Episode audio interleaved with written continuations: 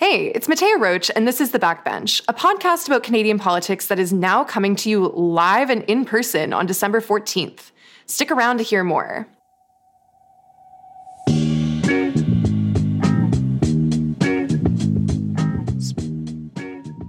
On the docket for today, Freeland's mini budget at your service to save us from inflation. Or, like, maybe not. And also, the notwithstanding clause. How did it come to be, and why is it increasingly being invoked? Joining me this week, welcome back to the backbench, Murad Hemmadi, policy and tech reporter from The Logic. It's nice to meet you. Hey, it's nice to be here. Emily in Paris, welcome back from your trip to France. We've missed you here on the backbench. Thank you. It's good to be back here. Emily in Montreal. yes, Emily in Montreal. Our Ottawa insider, Nick Taylor Vaisey, reporter for Politico. Hello. Thanks for having me. Nice to be here. Let's get into it.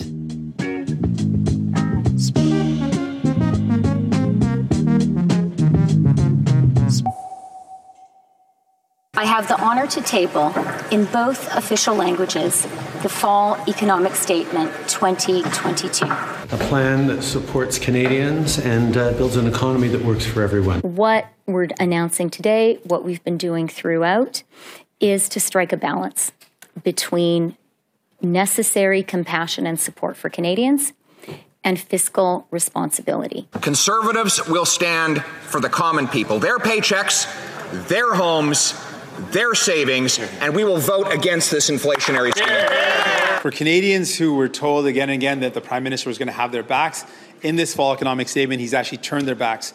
The Liberal government recently announced their spending plans in their fall economic statement. The government's finances have seen a recent boost thanks to high oil prices and money acquired through personal and corporate taxes. And Freeland's latest mini budget reflected this with lots of new spending, even as the economy may be on the brink of a recession. Let's take a look at what's in this budget. We see some new support for workers first off. So, the Canada Workers Benefit is being expanded from an annual payment that low income Canadians would receive after filing taxes to a program of quarterly payments. The fall mini budget also includes an investment in green energy jobs, echoing items in the recently released US Inflation Reduction Act. Students and recent graduates will be given a boost as the government is eliminating interest on federal student loans and investing in summer jobs for students. There's also a new dental benefit that we've talked about before on the podcast, and a billion dollars in spending on Hurricane Fiona relief. Now, conservatives are saying that this budget is going to accelerate inflation and that government spending is how we got into the inflation crisis to begin with, while the NDP and the Green Party are wanting to see more immediate and direct actions to protect the most vulnerable Canadians, which would involve, guess what, more spending. Jagmeet Singh has said that even though he thinks the budget falls short in some ways, his caucus will nonetheless support the Liberals in passing it. The fall economic statement also represents the first time that the Liberals have forecast a balanced budget since coming into power in 2015. So maybe the budget is finally going to balance itself? Let's dive into this mini budget and why we should care about it. So, first things first, Murad, the government's spending in the name of addressing inflation and also avoiding a recession, which are two goals that don't always 100% align. So, are there any hints or indications as to whether this mini budget is going to successfully achieve either of those aims? Well, Justin Trudeau doesn't control the economy. No government does, much as they would like to pretend otherwise. When it's going good, when it's going bad, it's someone else's fault. It's the macroeconomy's fault. It's always someone else's fault when things are bad. But you know, it is a fine balance to walk. Freeland, on the day of the fall economic statement, was talking about not wanting to make the Bank of Canada's job harder. The bank is raising interest rates uh, over time by quite large margins compared to what we've seen in the recent past there is this balance to be walked where you want to help people who are suffering from inflation, but not by putting more money into the economy, cause demand to rise in a way that causes prices to continue to rise. There is no perfect level, there is no known balancing point. A recession is seeming increasingly inevitable, and the business cycle creates recessions inevitably. You're putting off a recession until the next point where you can't avoid it, not necessarily forestalling one forever. this is one of those situations where unfortunately the answer is time will tell. A lot of the kind of action that's being taken in response to the current economic conditions, at least in the US, has been very business focused. When ultimately, like, at least from my perspective, it seems like the people that are the most in need of direct assistance at this point are low income Canadians that are finding that their basic expenses are becoming increasingly difficult to afford. Not that it was easy before. So, Emilie, how well do you think this budget is actually addressing the needs of the most vulnerable as it's kind of claiming to do? So, there's a couple of things that this budget does that was you know, applauded by people who really care about the most vulnerable in Canada. One is making all the student loans permanently interest free uh, in Canada. Those had been uh, suspended, the interest payment, but now that's going to be interest free forever. And there's also some more uh, tax credit as well for people who are lower income. However, I will say that when it comes to combating inflation, the first thing that always is said when the government wants to help out is that it's going to essentially fuel inflation. And that's, you know, obviously what Pierre Poilievre keeps on saying. The reality of that is that really it depends who you spend on and, and how much you spend on and what's the exact policy that you put in place. You don't go around and fight an inflation crisis or a recession by hammering economics 101 high school level sentences about how the economy works. It's a little bit more complex than that. And for example, when it comes to inflation right now, there's two really sectors that have been having a very strong impact, three actually on Canadian finances. One is oil and gas, second is groceries, and third is housing. And when it comes to groceries, we've seen that there's been lots of companies who've actually increased their share of profit in terms of that industry in the last year. So there's questions as to what are the causes of inflation. Is it that, you know, food is actually more expensive because of war in Ukraine or transportation? Or is it also that there is that and then large companies in Canada take advantage of that to just also increase their share on profit on top of it also? Those are questions that have been asked and raised in the last months. And there were some some propositions put in place, I think, by the NDP to make sure that we also look at, you know, basically sectors in the Canadian economy that are set up basically as oligarchy, where you have very few players who can even sometimes go around the competition and just essentially fix prices and collude with one another. And th- those are the allegations that are made. And so there could have been some stuff done on that, but that was not in the fall economic statement. And I think that's very much worth mentioning as well that the whole issue of, you know, why we have inflation rather than looking at, oh, inflation is there. And so we need to make sure that we don't contribute to it. That question wasn't raised at all in a way that Chrystia Freeland presented her fall economic budget. And I think a lot of us who still have questions on that were left also with a government that didn't do much on that front. Yeah, I think that there are probably reasons why the government didn't perhaps address the corporate side of inflation as much as they're addressing making sure that people have money in their pocket to buy groceries, et cetera, right? To kind of cut directly into corporate profiteering is something that a government that in many ways is very connected to large Canadian corporations is not going to be excited to do. Really, Mattea, you think? I know, right? It's shocking. This is also a great moment to, I guess, mention that the new seasons of, of uh, Commons, another show on Canadaland, is coming out right now, focusing on this sort of oligarchical corporate structure that Emilie, uh, you just mentioned. I think the first episode was talking a bit about groceries, if memory serves.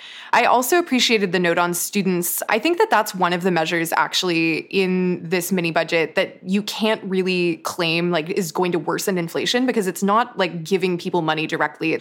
So I'm glad, Emilie, that you brought up this question of what has the conservative response been to the budget the notion that we're giving people more money and it's just going to make inflation worse i want to play like a brief game with everyone and we're going to guess what are buzzwords that Pierre Poilievre used in his response to this mini budget? Does anyone want to hazard a guess, string together a couple of words that we think were used to describe it from the conservative camp? Was Justinflation mentioned? I think that that was called unparliamentary language, and they're not allowed to say it in parliament anymore, from what I remember. Any other thoughts on what sorts of words and phrases? I mean, I feel like I've cheated because one of my colleagues spotted it in the release, but he's calling it the NDP Liberal Costly Coalition. That's not cheating. That's doing your research. Yes, the Costly Coalition did get mentioned. Did he say triple, triple, triple the carbon tax? Point for Nick. We got triple, yeah. triple, triple. We're doing really well here. So we've got the Costly Coalition. We've got no new taxes. We've got no new spending unless matched by equal savings. Uh, inflationary scheme was a phrase that was used, inflationary spending as well. And of course, common people. When we learned that the Costly Coalition would be introducing this economic update today, we had two demands no new taxes on workers and seniors, and no new spending unless matched by equal savings. Today, this inflationary scheme triples, triples, triples the tax on home heat, gas, and groceries, and adds $20 billion of inflationary spending that will drive up the cost of living. And so, conservatives will stand for the common people, their paychecks, their homes, their savings, and we will vote against this inflationary scheme you know, of course, conservatives are going to be critical of liberal spending. That's kind of what they're in parliament to do. That's what they're there for. But what I'm not really clear on is what actions and alternatives they have to propose otherwise, because ultimately, like, people do need to buy groceries, people do need to spend money on rent. There are certain things that are going to need to be purchased no matter what. It doesn't really seem palatable for the conservatives to say that they just like wouldn't spend money or they'd impose austerity measures or, or these sorts of things what does it look like they are actually proposing as an alternative to the sorts of measures that are being brought forward in this mini budget? So I would say the conservatives are essentially proposing to cut the federal portion of taxes or reduce them on things that ultimately feed into the cost of living. So obviously the carbon price slash tax, depending on which uh, side of the aisle you're on, is the big one. They are proposing some specific reductions or cuts or eliminations of that measure in specific sectors or areas that would in turn they argue reduce costs by reducing the triple triple triple in fact is you know one of these measures by eliminating those step ups uh, the idea is that that eventually flows into people's wallets. Now i do want to point out here that is not dissimilar from what the ndp is proposing and not to stand up here and sort of defend the idea of monopoly but the specific measure that's been proposed is a windfall or profit tax. That's what the NDP is proposing on big grocery companies. And you have to ask how does that eventually filter down to price reductions? Because that's taxing basically trying to capture some of the, the inflationary effect on the far end. So you're saying, you know, companies are making profits, the profits are higher than they were before. Take the simplest version of a windfall tax we compare what your profits were before this period that we care about to what they are currently, and we tax you on the difference. That money then has to somehow go back into the pockets of consumers, right? Otherwise, all that's happening is government revenue is increasing. So you would be punishing, in theory, the grocers, but you won't actually be doing anything about inflation because the prices are already set. And the prices are set by a set of things that involve the input costs. So in theory, maybe you flow that money back to people that's how the inflationary effect is addressed. But there's still a mechanism that has to happen, and all of that takes time. The question is, what can you do to reduce inflation right now? And interest rate hikes are really the strongest tool in the toolkit to do that. So I think the question of what measures can you take immediately, you know, arguably, if the government thought that putting money specifically into the pockets of demographic groups of people, so whether that's low income people or other groups that are particularly put out or have a particularly difficult time coping with inflation, if they felt that that was the measure that could address inflation, they have the fiscal room to do that in the sense that, you know, they, they didn't spend all of the extra revenue that they have gotten this year. So they found at the time of the fall economic statement $37.6 billion in extra income per year, of which they have spent 5 billion a year. There's a gap there, and also the Liberals have not been shy of deficit spending when they feel it's uh, required. So the question of whether or not tax measures of different kinds, reducing taxes or increasing taxes that the opposition parties are suggesting, whether the lack of those measures contributed to the failure to help people put more money back into their wallets, that is a political decision that the Liberals have made. Uh, it's not really a question of revenue one way or the other. Companies want to make money, right? So if you basically deter them from raising their prices more because the money that the extra money is going to go to the government anyway, the logic is that they're going to lower their prices. So it's not necessarily that that money that's being taxed is then going to go to the government's pocket. That's then going to turn it back to people is that the very idea that the tax is in place is, is, a strong incentive to lower your prices. I mean, either way, I think it kind of falls into the camp of we'll have to wait and see how businesses actually respond to that measure, right? I think that either way, mm-hmm. there is a mechanism by which the money ends up back in the consumer's pocket. It's just unclear whether it happens at the point of groceries being less expensive to begin with because of the incentive you mentioned, Emilie, or whether it happens in sort of the slower, more roundabout way that Murad mentions. And then, of course, you're relying on the government to actually turn that money around to something that directly uh, you know, goes into people's pockets. So this budget has kind of outlined a couple of possible scenarios of how Canada's economic future is going to shape up. So there's a baseline scenario uh, where the government is trying to manifest a more optimistic take on the economy and how it's going to grow, and then a downside scenario where we're projecting a mild recession. So uh, I know we've mentioned like recessions are kind of an inevitable part of the business cycle or framed as such. So, Nick, do you feel like this is too optimistic of a take? Like, what do you see if you look into the crystal ball of Canada's economic future? Well, I think the downside scenario is pretty downside. It's pretty gloomy. Of course, though, in most of their references to the fall economic statements uh, projections, they don't focus on the downside, right? Like they focus on the private sector economists that come together and they average out what all those economists say. So that's what they rely on. But I think what the downside scenarios, like mere existence alongside the private sector economists' averaged forecast, reveals is that it's even at good times, economic uncertainty and the impact of all of the various programs and measures that are either proposed in the fall economic statement or promised in the budget next year, they all come into effect at different times and they all find their way to consumers or companies at different paces and different forms. So, you know, like there are immediate payments that are coming this fall that liberals love to talk about to beef up bank accounts during tough times for low income folks, mostly low income qualifying families. But some of the measures are waiting until tax time next year, or they won't even be mm-hmm. tabled until the next budget, which means they won't be in place until the following year at tax time when families are finally able to kind of claim something that was first promised around now, you know, in the fall economic statement. And as they're doing all that, they we've t- talked a bit about the Bank of Canada and and monetary policy and interest rates and how they how the impact of the fiscal policy on the government side on the monetary policy decision making over at the Bank of Canada but most economists will point out pretty quickly that monetary policy itself takes like 12 to 18 months to actually see itself reflected in the economy in a really substantial way. So this is kind of a muddle of a response, but I think that's kind of the point. There are so many variables reacting to each other in real time and sometimes in a delayed fashion. All we can say for sure probably is that there will be a recession next year, but the duration and depth of it is uncertain because there are so many different inputs here that have to play out.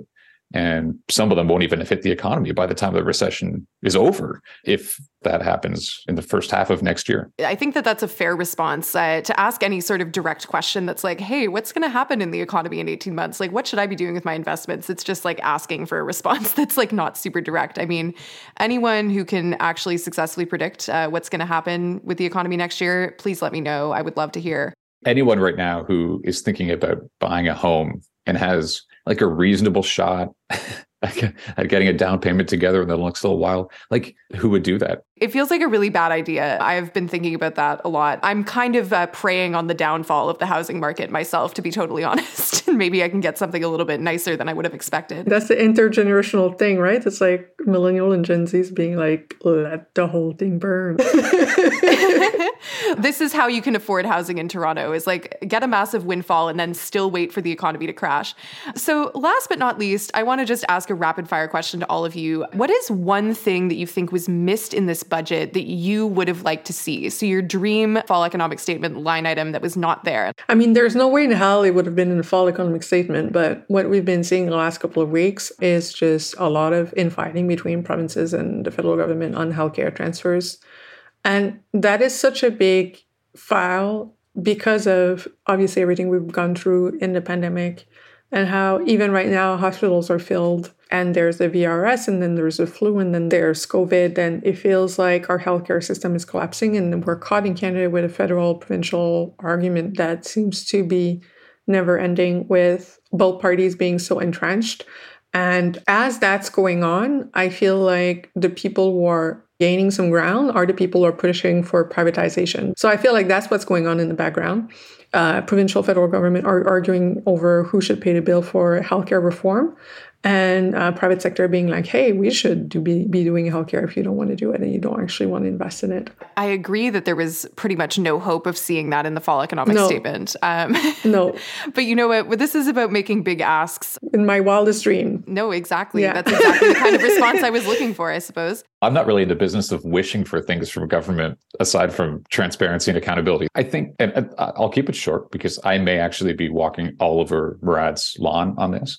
Um, but in this fall economic statement and in the last budget, there's always talk about innovation. They have a growth agency that they're going to launch before the end of the year. They've got like an investment agency that has a different name, and I'm honestly forgetting what it is because it's just various. It's like a word salad of buzzwords on innovation. They have the Strategic Innovation Fund. They have so many different ways that people and businesses could supposedly access capital or, or be incentivized to invest their own capital in this country to help us reach our net zero goals. You know, there's like a variety of broad themes. But I just wish there were one page in the fall economic statement where they would say, here's what all these things are. Here's how they're distinct from each other. And here's why it matters.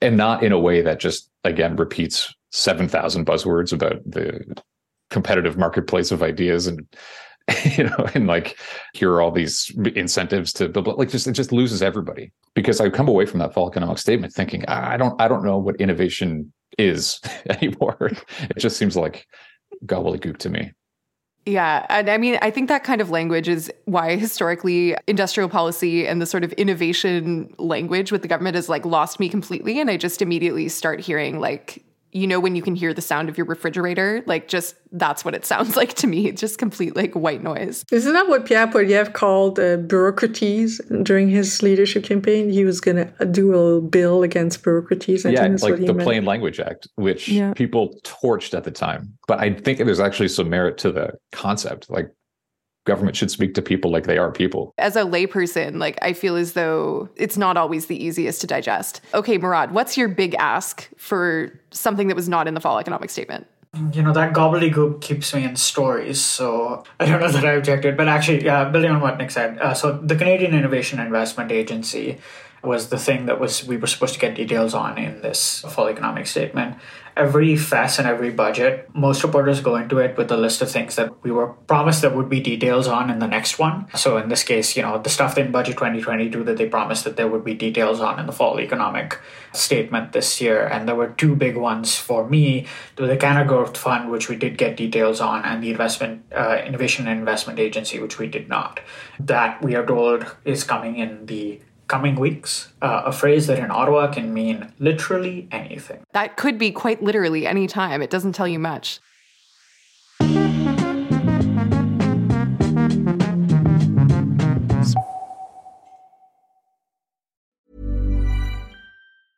Ready to pop the question? The jewelers at BlueNile.com have got sparkle down to a science with beautiful lab grown diamonds worthy of your most brilliant moments. Their lab grown diamonds are independently graded and guaranteed identical to natural diamonds, and they're ready to ship to your door. Go to BlueNile.com and use promo code LISTEN to get $50 off your purchase of $500 or more. That's code LISTEN at BlueNile.com for $50 off. BlueNile.com code LISTEN.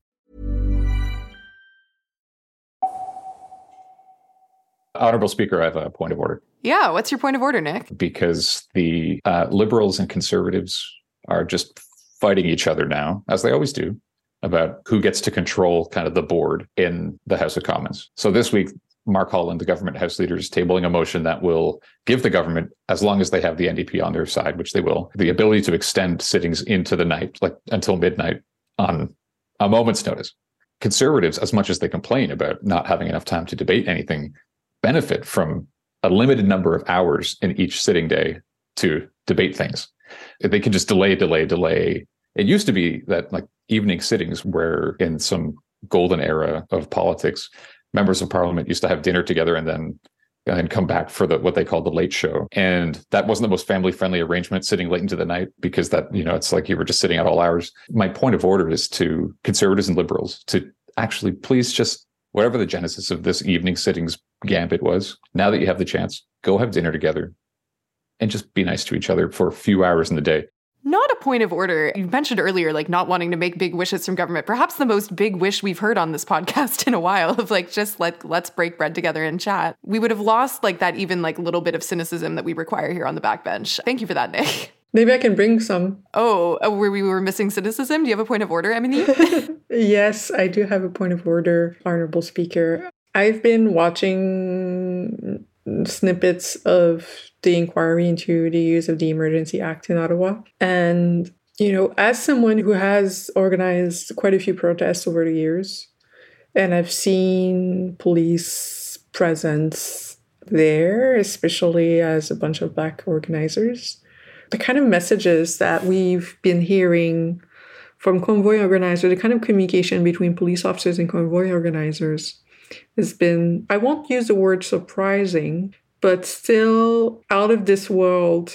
The way that people are just so casually passing information to one another and be like, yeah, police is my buddy. It's like, it's a thing that tells me more than anything I've heard, I think, recently in this country, how we are living in completely different galaxies. Like those folks are from a different galaxy. My point of order is what the fuck?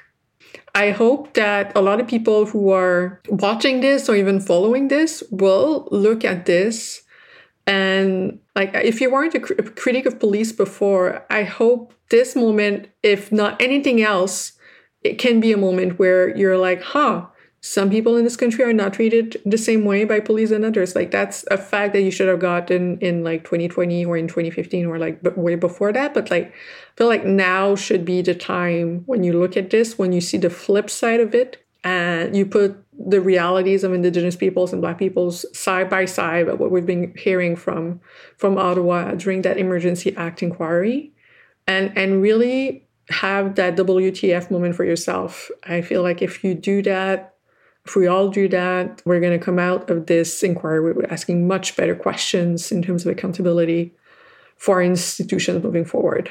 That's my point of order. Yeah, not a point of order, but I think a, a very good a very good note. It's been very interesting hearing testimony and and things unfold with this uh, inquiry and like seeing that basically all of the sort of worst fears that people had about the way that the convoy was being organized and the way that they were being treated by police. And all of these speculations are basically being confirmed for the most part, one by one. Honorable Speaker, I have a point of order. I'm so glad to hear it. What is it? Some of our listeners may not have noticed, but there's a Green Party leadership race going on. Uh, in fact, voting in that leadership race uh, opened on Saturday and closes next Saturday. I just want to remind people that it's happening, I suppose, because the Greens do have two MPs in Parliament currently, although they technically sit as independents because they do not have official party status. What exactly are they going to be offering other than the same face uh, and another face standing beside her? This is sort of a moment where that question should be asked because this is a going concern of a party for some time, uh, at least, uh, and uh, one that uh, maybe we should be paying more attention to. It's not a point of order, but it is a very good reminder.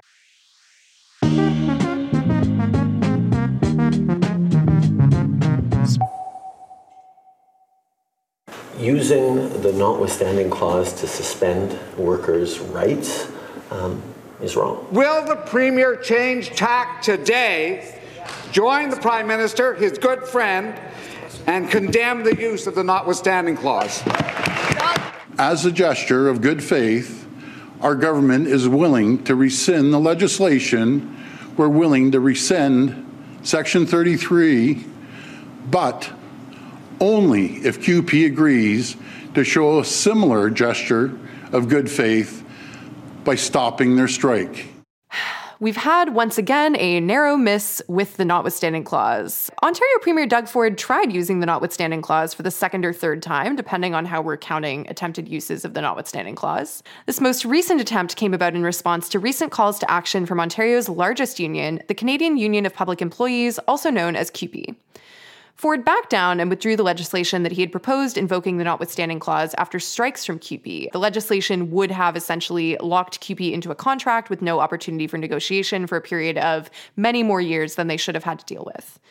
This clause is also known as Section 33 of the Canadian Charter of Rights and Freedoms. Essentially, what it does is gives provinces in Canada the power to override certain portions of the Charter for five year terms when they pass legislation. So you may wonder doesn't this impede like all of our basic rights? Uh, and the answer is it can impede some of them, but not all of them. The clause can only override certain sections of the Charter which deal with fundamental freedoms, legal rights, and equality rights, but the clause cannot be used to override democratic rights. The notwithstanding clause was first put in place in 1982, and it was added as a compromise for provinces who were worried about their powers being usurped by the federal government. It was supposed to be used as a last resort sort of tool. But the taboo on using the notwithstanding clause has been broken in recent years, and Premier Ford's recent use of the clause is sparking public debate. Here's what the Minister of Justice, David Lametti, considers Ontario's use of the notwithstanding clause to be in this recent dispute. The preemptive use of the notwithstanding clause is very serious and, and even anti-democratic. If it's used at the beginning, it, it, guts, it guts Canadian democracy and means the charter doesn't exist. The notwithstanding clause has definitely become popular in recent years. It's been used or attempted to be used in New Brunswick, Saskatchewan, and Quebec in addition to Ontario. Although the clause was intended to be used in just the most unusual of circumstances, it's now at risk of becoming a commonplace tool for Canadian governments. It seems like it's going to continue to be invoked, and it could override Canadians' rights in some cases in the name of majority preferences or just the government hating public employees. How should we feel about the notwithstanding clause? Let's ask some people who know a little bit more about it than I do. So, first question, Nick. The notwithstanding clause is hashtag trending. The use is becoming quite common compared to how it's historically been used. How worried should we be about the trend that we're seeing? Is it something that we can even really call a trend? I do think that this particular episode is just the latest reminder in 150 plus years since the British North America Act was enshrined in law that provinces and the federal government have always, always, always had tension. Obviously, people's rights are at stake in this particular showdown, but the larger fight here uh, as it always has been, is a provincial government saying we have the ability to assert ourselves, whether it's against the federal government's wishes or the Supreme Court's wishes that were, you know, handed down in a ruling at some point in the in the past. We have the right. And Doug Ford is a brash guy, and he doesn't act softly uh, or subtly. And so he pulls out the big stick. It's just going to be his style, I think, until he leaves office. He won't be the last premier to do it. He is not the first premier uh, to to get in this kind of fight uh, with whoever's on the other side of the notwithstanding clause. But I don't know if you can call it a trend. What is the difference between these sorts of different scenarios that I've described? Whether it's preemptively using the clause, threatening to use the clause, actually using it why might a government take each of these different approaches? And does it matter you know to to draw those fine distinctions between them? There's a sort of meta conversation here which is there's a legal invocation of the notwithstanding clause there's including it in legislation that you're passing. There is the fighting of the legal cases in court. But this cannot be divorced from the political reality of its use as a political tool, right? It is a signifier or an indicator. Including it in this legislation is Doug Ford's government's way of saying, do not try to bog us down in court over this. It's not so much uh, speak softly and carry a big stick as it is brandish the big stick uh, when you're making the ask in the first place in order to prevent uh, the next thing in order to prevent you from having to speak softly. That is something that really feeds into all of this. It, you know, uh, as I say, from a legal and a structural perspective, undoubtedly it matters when they do it in the process. It affects how quickly the cases moves. It affects your sort of layers of appeals. It affects all of those things. But politically, if the idea is to send a message that this is a thing that's happening now, get with the program, then threatening it versus putting it in legislation, you know, putting in legislation obviously sort of takes it a step further, but the effect is still the same, which is to signal this is how things are now. There's this debate about when it should be used. There's a sort of variation of Chekhov's gun here, right? Why put the gun on the wall in the story if you don't intend to use it? You have to be seen politically from that perspective. You both have to be seen to be willing to do something and then willing to follow through when push comes to shove. Otherwise, there's no point in brandishing it in the first place. Like the Chekhov's gun reference is not something I was expecting to hear, but I think it's accurate, right? Like, you know, obviously the notwithstanding clause was included in the charter for a reason. The reason is that presumably provinces at the time thought there was some circumstances under which they might want to use it. And then I think it's how it's being used that's perhaps unexpected, right? Since the original intent, I think, was very much for it to be used in response to legislation being struck down by a court rather than putting it into legislation before that legislation even gets passed a first time around to defend against a potential court challenge. The notwithstanding clause, if used uh, quote unquote correctly, can work for periods of five years. So, does this mean that legislation that uses it gets scrapped after five years? Does it get invoked again? How does this work in the context of something like Bill 101 in Quebec? Before talking about the 101, I'm going to do a parenthesis that I think is worth having about the Charter of Human Rights and Freedom Canada itself. And I think when you talk about, you know, Bill 101 or some history of linguistic debates we've had in Canada, it's because of that. There's a very strong insistence in our liberal framework with a small l, but also with a big L of the Charter of Human Rights and Freedom that's very much on individual rights and freedom. And for example, a language needs a community to live, right? You cannot just only have freedom to speak wherever and expect minority languages to thrive in that. There also needs to be collective choices to speak a language together for a language to actually thrive and be passed on generation to, to generation. And that's an approach to right to cultural transmission of language that's not very well thought of in our present legal system. So that's, I guess, one of the tensions that was there ever since the, the adoption of Bill 101 language laws in Quebec is that it limits freedom of in certain individual to choose to educate their children, for, for example, in whatever language. But there is still a rights approach to things, which is people who are francophone in Canada and in Quebec specifically have also a right to pass on their language and to and to live and work in their language, right? So that's the tension that we've been having. And so sometimes to be able to make that point across and to adopt certain measures that would, I think a lot of people in Quebec would see as a way to protect collective rights, you need to put limitations on individual rights. And so that's the ways in which we've been having a lot of debates over the years, for example, on Bill, on Bill 101. And uh, some of it was struck down in the 80s after the Charter of Human Rights and Freedoms of Canada was, the Constitution essentially was, was adopted. And some sections of it were readopted afterwards by Premier Robert For example, the part about being able to have signs in English language was struck down by the courts, and then it was put back eventually with the use of the notwithstanding clause. And it was also, you know, now you can write in English, but have that smaller than the French language. I guess is the combination that people found. So I think there's legitimate ways in which you know, because the Charter of Human Rights and Freedom is old in sense of like only acknowledging a certain generation of human rights, there's ways in which rights in which it's intention with sometimes you need to kind of like go around the system a little bit to make sure that you have a result that's actually fair for for goals that you want to have put forward as a society. And i think that debate is the debate we're not having because a lot of the time when we talk about that clause and when we talk about the Charter of Human Rights and Freedom, it's because it's approached by people who don't want to do more than what the Charter is doing. Is, is people that want to do less, right, in terms of protection of human rights, and that's where I think this whole debate is coming from. So that was a long parenthesis, but I think it's it's really important to have it because when you then it puts everything else into perspective, and what you have now is not only is that the Charter is being criticized by people who want less human rights and not more, uh, but it's also criticized the notwithstanding clause is used preemptively. So before that, you know, you adopted whatever bill you wanted and then it would get challenged in court. The court would have essentially a chance to make a judgment on your act, on your bill, and then eventually you would make the decision. Do you still want to have that part of the, your bill in place, that article in place, and then you would put the article back in place and have, you know, to put forward a political argument for why it was important for you to put that article in place, in spite of the fact that courts were warning you about its impact on individual human rights.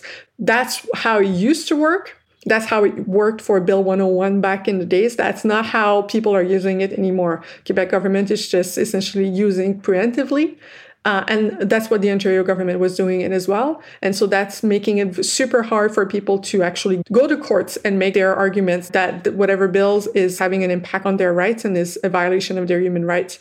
And so right now, for example, there's a challenge on Bill 21 that's put in place. And it's like trying to fight a bill while being handcuffed, essentially, is, is what's going on because of how few legal arguments lawyers that are actually challenging the bill can actually make now that the, the clause has been used preemptively is, is a situation that we're in. And for me, that's the part that's incredibly worrisome. So to kind of go back to this issue of CUPE, right? We saw that there was a lot of backlash um, from Doug Ford's attempt to use the notwithstanding clause during the CUPE education workers strike in Ontario. And we also saw the Prime Minister heartily disagree with the use of the notwithstanding clause in that context specifically. So there is something of a backdoor method to fight against the use of the clause, which is the idea of like the disallowance power that the federal government could, in theory, invoke. And that would get us to that point of, I guess, I don't know, federal supremacy, whatever you want to call it. Yeah. So the disallowance clause, first of all, is this actually useful as a sort of oversight? You know, how would it play out if it were ever going to be used? Will it ever be used? Like, is that something a federal government would ever want to do, or would the political cost of doing that just be too high? It's an interesting question because the number of people who were of adult age consuming news the last time the disallowance law was invoked is shrinking. You know, it was 1943. I don't know that there's any sense of the public appetite for the federal government taking that kind of action. There's no doubt it's legitimate. You know, it's been in the Constitution since the beginning, but it's only ever referred to by, you know, like political scientists and the occasional columnist as the the politically unusable disallowance power because it just hasn't been used in almost 80 years but it was used dozens of times in the 19th century. you know, it's like there's precedent. Um, but it's, uh, I mean, for people like us, it'd be super fascinating because it would just be chaos. No premier would know how to respond to that, except probably with in the most aggressive terms possible. Because back when they used to fight about it in the 19th century, it was pretty aggressive. Is it on the table? I mean, my guess would be it's not really. I guess I'm just wondering, would it trigger stronger reactions in Quebec or in Alberta? is where I am. And that's a new question, I guess, that wouldn't have been active in 1943. Yeah, I guess it's a new political reality. In Justin Trudeau's Ottawa, the disallowance clause, we don't really even acknowledge that it's on the wall, much less that they might uh, they might use it. Uh, you know, he was asked about this. Of course, he was asked about this. The prime minister was asked about this in the week of the strike, and he said not to quote him exactly, but roughly, effectively, if Doug Ford wants to avoid the kinds of scenes he's seeing at Queen's Park or these strikes, then he should sort of reconsider his use of the notwithstanding clause, which is basically the Prime Minister saying, if you do this, people will strike, which is a good observation. Good for him. He saw what was happening in, in Toronto, he read the news, but he wasn't saying, you know, we will do anything about it. Uh, and quite frequently, we see this on matters involving the provinces. There is some high uh, 30,000 foot ideal expressed. The right to collective action is important. We stand in support of workers' rights. What are you going to do about that? Well, here's what's happening. Okay, but what are you going to do about that? No, no, here's what's happening. What are you going to do about that? Here are our principles. So, you know, trying to get the federal government to wave their own stick and say, if you uh, continue to proceed down this path, we will invoke disallowance. I would not hold my breath on that uh, if I were the striking workers of CUPE or whatever the next group is that comes up in these situations. I mean, Bill 21, going back to that again, the amount of time for it, it took for the federal government to make clear what their position would be on court challenges. It took a while. It took several rounds of questioning. If it is true that we are in an environment of the notwithstanding clause rearing its head, more and more often, I think you can expect not much uh, on the federal side in terms of some kind of coordinated statement about how they are responding to this and or disallowance.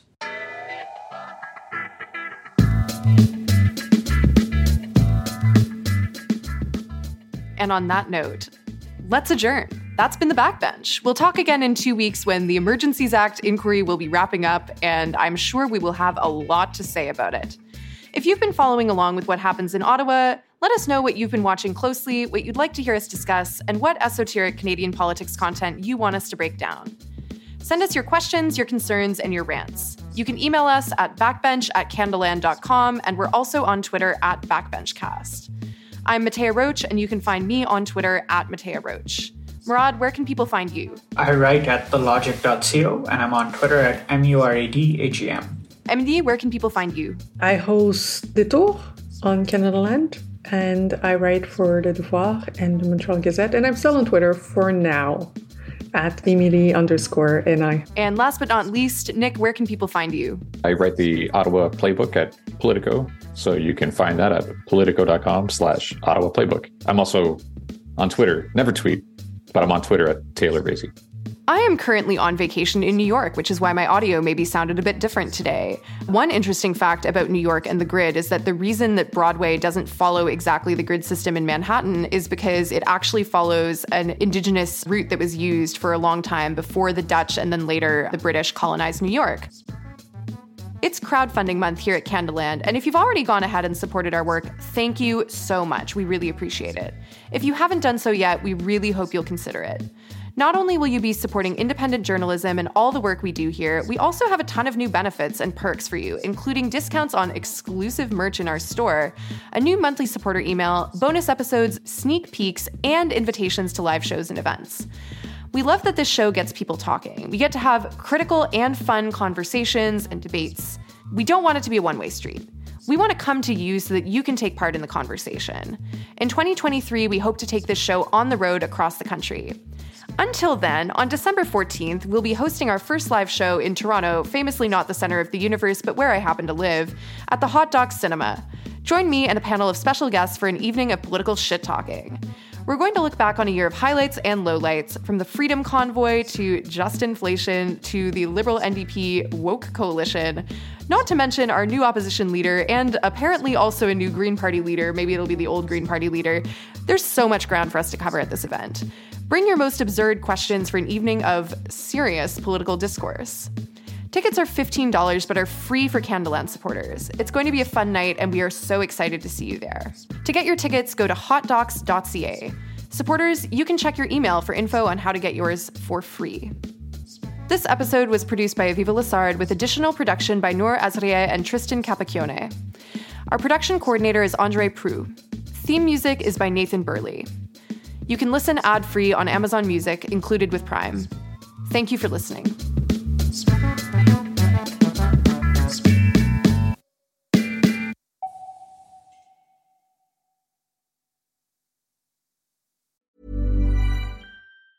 Planning for your next trip?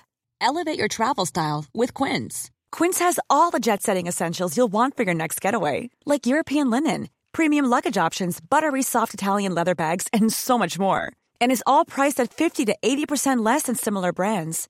Plus, Quince only works with factories that use safe and ethical manufacturing practices. Pack your bags with high-quality essentials you'll be wearing for vacations to come with Quince. Go to quince.com/pack for free shipping and 365-day returns. When you need mealtime inspiration, it's worth shopping Kroger, where you'll find over 30,000 mouthwatering choices that excite your inner foodie. And no matter what tasty choice you make, you'll enjoy our everyday low prices, plus extra ways to save, like digital coupons worth over $600 each week. You can also save up to $1 off per gallon at the pump with fuel points. More savings and more inspiring flavors make shopping Kroger worth it every time. Kroger, fresh for everyone. Fuel restrictions apply.